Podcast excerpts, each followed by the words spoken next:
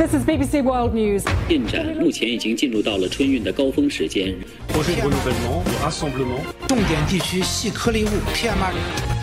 뉴스 하이라이트 오늘은 글로벌 이슈 정리해 보겠습니다. 전주현 외신캐스터 나와 계세요. 안녕하세요. 네, 안녕하세요. 네, 지난 11일이었는데 미국 전역에서 항공기 이륙이 멈추는 사태가 발생을 했습니다. 그 원인이 뭘까 다들 궁금해했는데 좀 황당한 것 같아요. 원인 자체가. 네, 미국 연방 항공청이 현지 시각으로 11일 오전 7시 21분에 조종사들이 비행 전에 필수로 확인해야 하는 운항 정보를 제공하는 전산 정보 체계 노탐이 오작동을 하고 있다. 음. 그래서 오전 9시까지 모든 비행편에 대한 운항을 중단해라라는 명령을 내렸습니다. 이렇게 미국 전역에서 항공 운항이 전면적으로 중지된 건 2001년 9.11 사태 이후 처음이었는데요. 네. 이 노탐이 어떤 체계냐면 활주로가 폐쇄됐다던가 조류 위험, 저고도 건설 장애물, 공군 작전 뭐 이런 것처럼 항공기 조종사에게 각종 경보를 보내는 장치입니다. 음. 국제선의 경우는 이게 200쪽이 넘는 경우도 있을 정도여서 이 노탐이 오작동을 하게 되면 사실상 항공기 운항 자체가 불가능해지는데요. 네. 이 시스템이 복구된 뒤에 이제 90분 만에 이제 중단 조치가 해제된 건데 그 비행 일정이 그동안 잇따라 연기가 많이 됐습니다. 음. 그래서 11일에 1,300여 편이 결항이 됐고요. 만여 편이 지연되는 사태가 발생을 했습니다. 네. 이 연방 항공국은 초기 조사 결과 데이터베이스 파일 한 개가 손상됐던 것으로 나타났다. 사이버 공격의 증거는 없다. 이렇게 얘기를 했는데요. 파일 한 개요. 한 개입니다. 음. 이 로이터 통신은 손상된 디지털 파일 하나가 메인 시스템은 물론이고 백업 시스템에까지 영향을 미쳤다라고 전했습니다. 네. 그러니까 당국의 대처랑 또 노후된 시스템에 문제가 있었다. 이런 지적이 나오고 있습니다. 네, 작년 연말에 겨울 폭풍이 일어서요. 항공 대란이 펼쳐진 적이 있습니다. 그리고 이번에 백업 시스템까지 가동을 했는데도 문제가 해결되지 않았거든요. 음. 그러니까 미국 항공 시스템 의 허점이 이번에 고스란히 노출된 게 아니냐 당연한 비판이 나오고 있고요. 네. 이렇게 항공 대란이 좀 예고된 사태가 아니었냐라는 점이 드러나면서 당국이 너무 미흡하게 대처했다 이런 비판도 높습니다. 워싱턴 포스트에 따르면 이 NOTAM 시스템이 전날 오후 3시 30분쯤부터 문제를 보였던 것으로 알려졌거든요. 아, 전날부터. 그렇습니다. 그래서 연방 항공청이 11일 새벽에 시스템을 재부팅하기까지 했습니다. 그런데 끝내 원인을 못 찾았어요. 그래서 운항 중단 명령까지 이제 발동이 됐다는 건데 같은 날 캐나다에서도 NOTAM에 이상이 발생을 했습니다. 그런데 캐나다는 즉각적으로 복구를 했거든요. 음. 항공기가 지연되는 피해도 없었습니다. 그래서 더군다나 비교가 됐고 그러네요. 작년 이제 크리스마스 연휴 전후로 사우스웨스트 항공이 무더기 결항을 해서 비판을 받았는데 이번에도 그 사우스웨스트 항공이 항공편이 가장 많이 지연된 항공사였습니다. 음. 그래서 이번 사태로 노후화한 시스템에 연방 항공청이 과도하게 의존해 온 것도 문제다라는 지적이 나오고 있는데요. 미국 여행 협회 측은 미국 교통 네트워크의 중대한 개선이 절실하다는 신호다. 연방 정부가 개입을 해야 된다라고 촉구를 했고요. 미국 의회가 조사위원회를 구성해서 시스템 오류 원인 재발 방지 방안을 파악할 방침입니다. 또 바이든 대통령도 즉각 전면적인 조사를 수행하라라고 지시를 했는데요. 네. 지금 하원을 장악한 공화당은 차기 대선 출마 선언을 앞둔 바이든 대통령의 책임이다 이렇게 책임론을 부각시키면서 공세에 나설 전망입니다. 네, 항공기 이륙이 멈추는 사태가 발생했던 그 원인이 파일 하나 때문이었다. 네, 네, 네. 이런 소식이었습니다. 조 바이든 미국 대통령의 경우에는 또 지금 부통, 부통령 시절에 접근 권한을 가졌던 기밀 문서들이 개인 사무실에서 발견됐다. 이런 보도가 나왔거든요. 파문 확산되고 있습니다. 네, 9일에 부통령 시절에 봤던 기밀 문서가 바이든 대통령이 부통령을 퇴임한 이후에 썼던 개인 사무실에서 발견이 됐습니다. 그런데 사흘 만에 또 소량의 기밀 문서들이 바이든 대통령 자택에서 또 발견이 된 아. 겁니다. 이 바이든 대통령의 변호사를 비롯한 측근들이 개인 사무실을 정리하는 과정에서 작년 11월 2일에 기밀 문서를 발견한 것으로 알려졌어요. 어, 작년에요? 그렇습니다. 근데 중간 선거를 엿새 앞둔 시점이었거든요. 또 작년 8월에 연방 수사국이 트럼프 전 대통령이 퇴임 시 반출한 기밀 문서 또 기록물을 회수하기 위해서 플로리다 그 사저를 압수수색한 때로부터 3개월이 지난 시점이었습니다. 음. 그래서 바이든 대통령 대통령 측이 당시 중간 선거에 미칠 영향을 우려해서 그때 침묵을 한 게 아니냐 이런 의혹까지 지금 불거지고 있어요. 네. 백악관 측은 대통령의 변호사들이 문서를 발견하자마자 기록 보관소로 넘겼다라고 답을 했고요. 바이든 대통령도 이 사안을 심각하게 받아들이고 있다. 법무부의 검토에 전적으로 완전하게 협력을 하고 있다. 이렇게 밝혔습니다. 네, 공화당은 아마 가만히 있지 않을 것 같은데 네. 당장 공세에 나섰고 바이든 대통령에 대한 비판 목소리도 높아지고 있습니다. 그렇습니다. 트럼프 전 대통령과 공화당이 트럼프 전 대통령의 기밀 유출 사건 때와 비교를 하면서 아주 강도 높게 공세를 펴고 있는데요. 일단 케빈 메카시 하원 의장이 의회 차원의 조사를 거론하면서 공화당의 압박 수위를 높이고 있습니다. 그리고 이제 바이든 대통령에 대한 비판 목소리도 커지고 있는데 워싱턴 포스트는 이 퇴임했을 때 사용했던 그 사무소가 바이든이 부통령 퇴임 후 1년 이상 지난 시점에 개소를 한 것이었다. 음. 그렇다면 그 전까지 기밀 문서가 어디서 누구의 손에 보관이 됐던 것이냐 이런 의문을 제기했는데요. 네. 이 기밀 문서에는 가장 민감한 정보를 의미하는 극비, 특수 비밀 정보 표시가 돼 있었습니다. 어. 그리고 우크라이나와 이란, 영국에 관한 정보 메모, 브리핑 자료가 포함된 것으로 알려졌는데요. 일단 백악관과 민주당은 일단 전적으로 법무부와 협력을 하고 있고 즉시 국가 기록원에 다 넘겼고 그래서 우리는 트럼프 전 대통령 그 경우가 다르다. 음. 왜냐하면 트럼프 전 대통령 사저에는 훨씬 더 많은 기밀과 문서가 있었고 그때 수사에 비협조적이었다라면서 선을 긋고 있습니다. 네. 그래서 언론 언론들도 이제 트럼프 전 대통령은 300여 건의 기밀 극비 문서를 사저에 보관을 했고 수사에 협조하지 않았던 트럼프 전 대통령과는 다르다라고 평가를 내놓고 있긴 하지만 음. 바이든 대통령이 그동안 트럼프 전 대통령의 기밀 문건 유출을 좀 비판을 많이 해왔었거든요. 네. 이번 사건으로 공화당의 공세 빌미를 제공했다라는 음. 평가가 나오고 있고요. 지금 2024년 재선에 다시 도전하는 발표를 앞두고 있었습니다. 그래서 자기가 이뤘던 성 성과 등을 굉장히 많이 홍보하는 밑작업을 해왔거든요. 네. 그랬는데 이런 시점에서 이 사건이 터졌기 때문에 바이든 대통령에게 이번 사건은 적지 않은 정치적 타격을 줄 것이다. 이런 예상이 나오고 있습니다. 네, 아마 앞으로 어떻게 될지 좀 더 봐야겠습니다.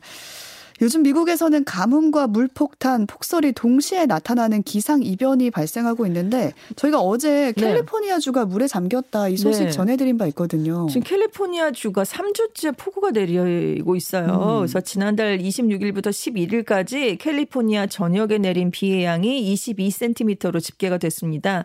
이게 연평균 강우량의 3분의 1이 3주 만에 쏟아진 거예요. 이 비 양 자체도 많았는데 지역에 따라서 16일에서 18일 연속으로 비가 쉴 새 없이 쏟아졌습니다. 그러니까 피해를 복구하려고 해도 그 복구할 시간조차 벌지 못한 셈인데요. 지난달부터 폭풍이 계속 이어지면서 지금 전체 58개 카운티 중에 절반 이상이 재난 지역으로 선포가 됐습니다. 음. 지금까지 최소 17명이 숨졌고요. 네. 피해를 복구하는 비용이 우리 돈으로 1조 2,400억 원 이상이 필요할 것으로 추산이 됐습니다. 그리고 수천 명의 주민들에 대한 대피 명령이 아직까지도 유지가 되고 있고요. 어. 그래서 케빈 코스트너가 10일에 열린 골든글로브 시상식에서 TV 드라마 부문 다무주연상을 타긴 했는데 네. 이 날씨 때문에 시상식장에 가지를 못하는 그런 일도 있었습니다. 아.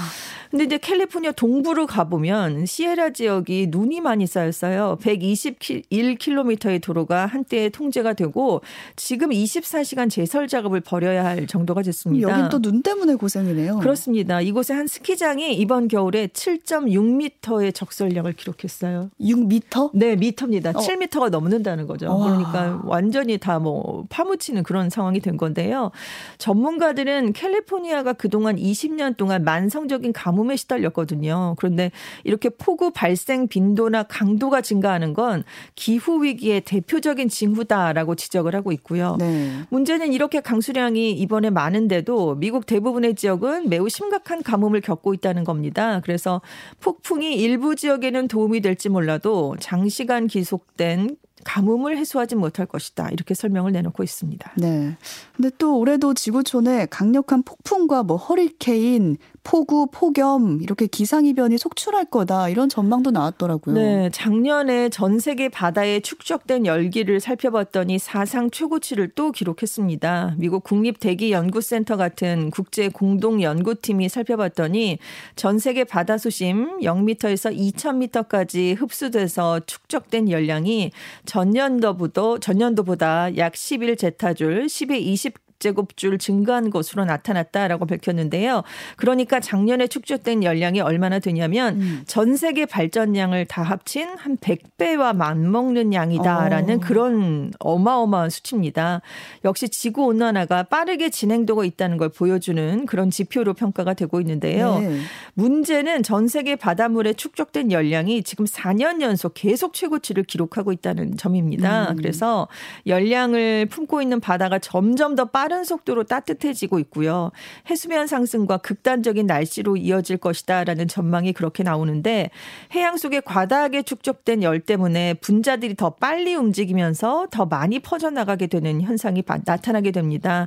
그래서 염분이 많은 지역에서는 염분 농도가 더 짙어지고요. 민물 지역에서는 민물량이 더 늘어날 수 있다. 음. 이런 분석인데요. 네. 이렇게 바닷물 온도가 올라가면 허리케인이나 가뭄, 폭우 같은 이상기후 강도와 비 빈도가 늘어나게 됩니다. 그리고 바닷물의 염분과 민물의 변화가 일어나게 되면 이게 주요 해류의 변화를 초래해요. 그래서 극단적인 기후 현상을 증가시키는 것으로 알려져 있습니다. 지금 우리가 겪고 있잖아요. 그렇습니다. 네. 그리고 이제 지난해 늦여름에 파키스탄에 정말 기록적인 치명적인 홍수가 일어났는데 음. 그때도 인도양 물이 따뜻해진 것이 영향을 미쳤다 이런 분석이 나오고 있고요. 지금 말씀드린 캘리포니아 홍수의 원인 중에 하나로 추정되는 것도 대 대기천 현상이라는 건데 대기천? 네, 네, 대기천이 다량의 수증기를 머금은 공기가 대기 중에서 강처럼 긴 띠 형태로 움직이는 현상입니다. 그래서 이게 해수 온도 상승으로 더 심각해졌다라는 추정이 나오고 있는데 이게 따뜻한 공기와 수증기를 열대 지역에서 다른 지역으로 수송하는 역할을 하는 것으로 알려져 있습니다. 네. 이렇게 또 지구 온난화 영향으로 전 세계가 평년보다 따뜻한 겨울을 맞이하고 있다 이런 소식도 있었잖아요. 네. 근데 러시아는 제외입니다. 시베리아에서 극한의 한파가 발생했다 이 소식 들어왔어요. 네, 시베리아 북부 곳곳이 지금 8일부터 기온이 계속 내려가고 있습니다. 세계 극한의 땅이다라고 불리는 오이미아콘이라는 지역이 있는데요. 8일에 기온이 영하 59.3도였어요. 와, 네. 역대 1월 최저 기온, 기온 기록을 경신을 했는데 영하 50 59. 네, 59.3도인데 시베리아는 더 춥습니다. 올렌요크 지역이 영하 60도, 잘린다 지역은 10일에 영하 62.1도를 기록을 했습니다. 어, 이게 어마어마하게 네. 상상도 안 될 수준인데요. 살 수 있을까 싶은데. 그런 그렇습니다. 이 차가운 기류가 점점 남하를 하고 있어요. 그런데 이게 북부 쪽에서 그래서 10일에 모스크바 아침 기온이 영하 20도로 예년보다 평균 10도 정도가 낮았습니다. 최저 기온이 영하 20도인 날이 4일 연속으로 이어지면서 지금 수로 수로가 많이 얼어붙었습니다. 그래서 모스크바가 오렌지색 한파 경보까지 발령한 상황인데요. 모스크바가 1일에만 해도 최고 기온이 3월 하순 수준인 6.2도까지 올라갔었거든요. 음. 근데 이게 8일 아침이 되니까 영하 23도까지 떨어진 겁니다. 아, 어떻게 한 방에 이렇게 쭉 떨어지죠? 그러니까요. 네. 일주일 새에 30도 가까이 기온이 이제 떨어지면서 음. 문제가 더 커졌고요. 문제는 이번 한파가 동쪽에서 남하에서 이제 타지키스탄과 몽골, 중국 등에 영향을 줄 것으로 전망이 되고 있는데 다음 주부터는 한반도에도 영향을 미치게 되고요. 음, 네. 일본 홋카이도까지 세력권에 들 것으로 관측이 되고 있습니다. 다음 주부터 우리나라도 춥다고 하더라고요. 그렇습니다. 네. 그래서 NHK 월드는 한파의 원인 중에 하나 하나는 제트 기류의 흐름 때문이다라고 분석을 하고 있는데 이 제트 기류가 러시아 상공에서 남쪽으로 지금 처져 있다는 거죠. 그래서 북극에서 강렬한 한기가 내려와서 러시아로 지금 한파가 지금 발생을 하고 있다는 건데 음. 문제는 이게 이제 한반도까지 이동을 하게 된다는 점입니다. 네, 다음 소식도 보겠습니다. 다음은 프랑스인데 프랑스 정부가 지난 10일 연금 개혁안을 발표했는데요. 주요 노조들이 파업을 예고했습니다. 프랑스 정부가 10일에 정년을 현재 62세에서 64세로 상향 조정하는 방안을 발표했습니다. 정년이 이제 매년 3개월씩 연장이 되는 건데요. 음. 2027년에는 63세 3개월까지 그러다가 2030년에는 이제 64세로 늘어나게 되는 겁니다. 또 연금을 100% 받기 위해서 기여하는 기간도 2027년부터 42년에서 43년으로 1년 더 늘어나게 되는데요. 대신 최저연금 수령액이 최저임금의 75%인 우리 돈으로 약 130만 원에서 이제 85% 수준인 우리 돈으로 약 160만 원으로 오르게 됩니다. 네. 이 연금 개혁은 마크롱 대통령이 아주 강력하게 추진하는 국정 과제예요. 그래서 2019년에도 대규모 총파업이 일어났지만 연금 개혁을 강하게 시도했었습니다. 그런데 당시에 코로나19가 확산되면서 무산됐던 적이 있어요. 음. 그런데 올해 신년사에서 부채에 의존해서 연금 제도를 운용할 수는 없다. 우리는 더 오래 일해야 한다라는 점을 굉장히 강조했었습니다. 네. 그러니까 프랑스는 지금 조기 은퇴랑 고령화로 인해서 연금 재정이 부실해지고 있는 거잖아요. 네. 그래서 개혁이 시급하다 이렇게 얘기가 나오고 있습니다. 지금 62세가 은퇴 연령인데 프랑스가요. 음. 근데 이탈리아나 영국은 67세, 66세 조금 더 늦습니다. 그래서 프랑스 정부는 다른 선진국보다 은퇴가 빠른 걸 감안해서 정년 연장 그리고 연금 지급 시기를 미뤄서 재정 적자를 좀 막아보겠다는 입장입니다. 음. 근데 로이터 통신에 따르면 프랑스인 일부는 지금 62세를 오히려 1980년대 정년 60세 시절로 돌리고 싶어 한다라는 설명을 내놓고 있는 상황이에요. 음, 오히려 연장되는 걸 안 좋아하나 보네요. 더 낮춰라 이런 음. 걸 원한다는 건데요. 프랑스 정부는 고령화가 너무 심각해져서 연금 기금이 고갈될 위기에 놓였다. 지금 제도를 손보지 않으면 앞으로 대규모 증세나 연금 수령의 감소로 이어질 수 있다라면서 개혁해야 된다라는 점을 굉장히 강조하고 있습니다. 그래서 지금 제도를 그대로 유지하면 2013년에 적자가 우리 돈으로 18조 원에 이를 것으로 분석이 되고 있는데요. 이번 정부 개혁안대로 실천이 된다면 2030년에는 우리 돈으로 한 24조 원의 흑자가 예상된다는 음, 설명입니다. 네. 지금 프랑스 정부는 이번에 발표한 개혁안은 최종안이 아니다. 그 국무회의에 23일에 관련 법안을 상정하기 전에 야당 또 노조와 대화를 거쳐서 수정을 할 수 있다라는 입장입니다. 그런데 이미 주요 노조 8곳이 19일에 총파업을 예고한 상황이고요. 야당도 다 반대를 하고 있습니다. 음. 연금 개혁에 동의하는 여론도 높지 않아요. 그래서 지금 개혁이 순탄하게 펼쳐지긴 힘들지 않겠느냐라는 전망이 지금 나오고 있습니다. 네, 프랑스의 연금 개혁 과정을 또 지켜봐야겠네요. 인도의 한 IT 기업이 휴가를 간 동료에게 전화를 했을 때 벌금을 물도록 하자 이렇게 말을 해서 화제가 되고 있습니다. 네, 말을 한 게 아니라 이미 실행을 하고 있습니다. 오, 문바이를 중심으로 스포츠 플랫폼을 운영하는 기업이에요. 드림 11이라는 회사인데 휴가를 간 동료에게 업무상 전화를 하면 1,200달러, 우리 돈으로 한 150만 원의 벌금을 내게 하고 있습니다. 들으시면서 어, 우리 회사 몇 백씩 내야겠는데 네, 하시는 분들 계실 거예요. 이 창업자가 직원들에게 매년 최소 일주일의 휴가를 의무화했다. 그래서 1년에 한 번 일주일 동안 직원들은 아예 시스템 밖으로 나가는데 이때는 이메일이나 전화도 없다. 음. 그래서 휴식을 좀 충분하게 취하고 최선을 다할 준비가 돼서 다시 일할 수 있도록 해준다. 이렇게 얘기를 했는데요. 지금까지 해보니까 이 시스템이 좀 효과가 있는 것으로 나타났다라는 음. 점을 네. 강조를 했습니다. 그래서 블룸버그 통신은 따뜻한 해변에서 휴식을 취하는 사람들이 가장 싫어하는 게 동 료에게 걸려온 업무 전화다. 동감합니다. 네. 네. 그래서 오랫동안 계획한 휴가를 망치는 걸 근절하는 해결책을 이 드림 11이 들고 나온 것이다. 이렇게 보도를 하기도 했는데요. 이어서 벌금 정책은 근로자들이 수준 높은 휴식을 즐길 수 있도록 하는 방법이다. 골드만 삭스 그룹도 직원들의 휴가를 무제한으로 허용하고 있다라고 전했습니다. 하지만 일부에서는 이렇게 제한 없는 휴가가 직원들이 이제 눈치를 많이 보면서 제대로 실행되지 않는 경우도 많다. 라는 설명을 함께 내놨습니다. 네. 하지만 이런 조건들이 명문화되면서 사람들이 네. 또 눈치 보여서 전화도 네. 못할 수 있고 효과가 있을 것 같습니다.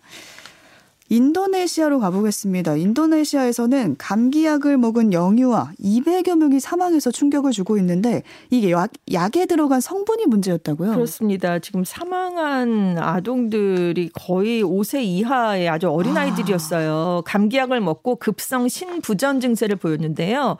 지금 급성 신부전 진단을 받은 아동이 지난해 10월까지 304명이었습니다. 그런데 그 중에 사망자가 200여 명 수준으로 많아진 거예요. 이 아이들 아 이들은 복통, 설사, 구토, 또 소변을 보지 못하는 배뇨 장애 등의 증세를 보이다가 사망한 것으로 조사가 아, 됐습니다. 네.